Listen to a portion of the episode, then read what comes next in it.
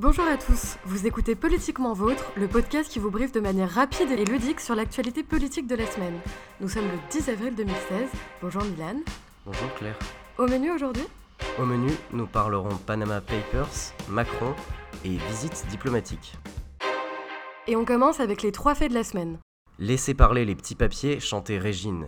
L'affaire des Panama Papers nous l'illustre à merveille.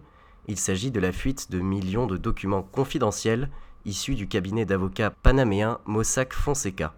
Ces derniers détaillent les informations sur plus de 200 000 sociétés offshore ainsi que les noms de leurs actionnaires. Cette affaire implique des hommes politiques, des milliardaires, des sportifs de haut niveau ou encore des célébrités.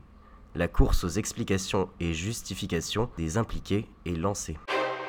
Dorénavant, si Richard Gere s'avise d'aborder la jolie Julia Roberts, c'est bien la prison qu'il risque. En effet, l'Assemblée nationale a voté mercredi 6 avril la pénalisation des clients plutôt que des prostituées. Néanmoins, un risque de marginalisation des prostituées semble apparaître dans des conditions d'insécurité. En effet, la prostitution de rue, la plus voyante, devient dangereuse pour le client. Plutôt que de s'attacher à un cadre juridique bigot qui refuse un statut juridique de la prostituée puisque contraire aux bonnes mœurs, il serait temps de leur assurer des droits. Des experts missionnés par Ségolène Royal ont conclu mardi que le projet d'aéroport de Notre-Dame-des-Landes était, je cite, surdimensionné pour les besoins. Les trois inspecteurs généraux des ponts, des eaux et des forêts recommandent d'agrandir l'actuel aéroport de Nantes-Atlantique ou bien de réduire l'envergure du projet de Notre-Dame-des-Landes. Un coup dur pour un projet déjà très impopulaire qui sera soumis à un référendum local le 26 juin prochain. Ah, si tous les projets politiques devaient être pertinents. La citation de la semaine. Je pense que Donald Trump est une vieille tarte raciste et misogyne, a déclaré l'artiste Ilmagor dans une interview au Monde. L'œuvre de cette jeune femme est un tableau intitulé Make America Great Again et ne portrayant nul autre que Donald Trump. Mais surprise, Donald Trump nu et dépeint avec des attributs pour le moins dévalorisants. Cette œuvre, censurée aux États-Unis, est désormais exposée dans une galerie londonienne et en vente pour un million de livres sterling. Avis aux collectionneurs. Le chiffre de la semaine 50, c'est en pourcentage l'augmentation des exécutions dans le monde entre 2014 et 2015 un bond spectaculaire et glaçant. Jamais depuis 1989, un niveau aussi élevé n'avait été atteint. Au total, c'est 1634 personnes qui ont été exécutées dans le monde en 2015, selon les chiffres du dernier rapport de l'Organisation des droits humains. A noter que ces chiffres ne prennent pas en compte ceux de la Chine, inconnus pour des raisons politiques. De quoi nous rappeler que le combat universel pour la justice et la dignité humaine n'est jamais fini la personnalité de la semaine. Emmanuel Macron a une fois de plus occupé l'espace médiatique en lançant son propre mouvement politique le 6 mars dernier.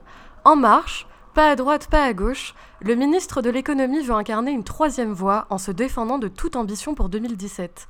Décrié par Manuel Valls qui juge le mouvement absurde, pour le Premier ministre, vouloir effacer les différences droite-gauche reviendrait à effacer la démocratie.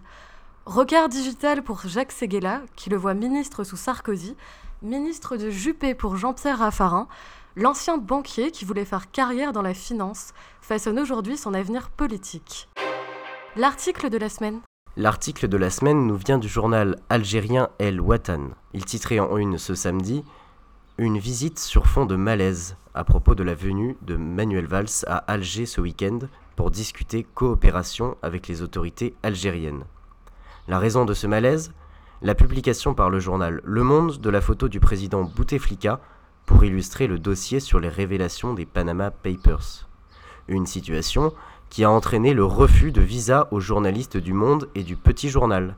Dans la foulée, ce sont les rédactions de Libération, de France Culture et de France Inter qui ont décidé de boycotter la venue de Manuel Valls. Pas de quoi faire les affaires du Premier ministre, dont la cote de popularité à un an de la fin du mandat présidentiel, ras les pâquerettes. Et ailleurs? Génial Le Premier ministre islandais démissionne, ce qui fait passer le taux de chômage du pays de 0 à 20%. Ces mots d'un tweeto commandent sarcastiquement cette démission, faisant suite au scandale des Panama Papers. Ces derniers révèlent que Gunn Laxon avait possédé une entreprise domiciliée dans les îles Vierges britanniques qui n'avait pas mentionné dans sa déclaration de patrimoine. Les Islandais ont donc manifesté pour exiger sa démission et ont été entendus. À quand une prise en compte des voix de la rue en France? Vous avez écouté Politiquement Vôtre, le podcast réalisé par les rédactions de Radio Londres et du Carnet Politique. Vous pouvez nous retrouver toutes les semaines sur iTunes, SoundCloud et nos sites respectifs.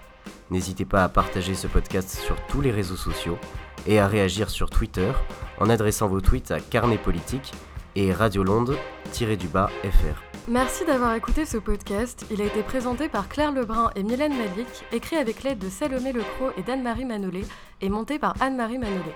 Nous nous retrouvons dimanche prochain. D'ici là, passez une excellente semaine. Politiquement vôtre.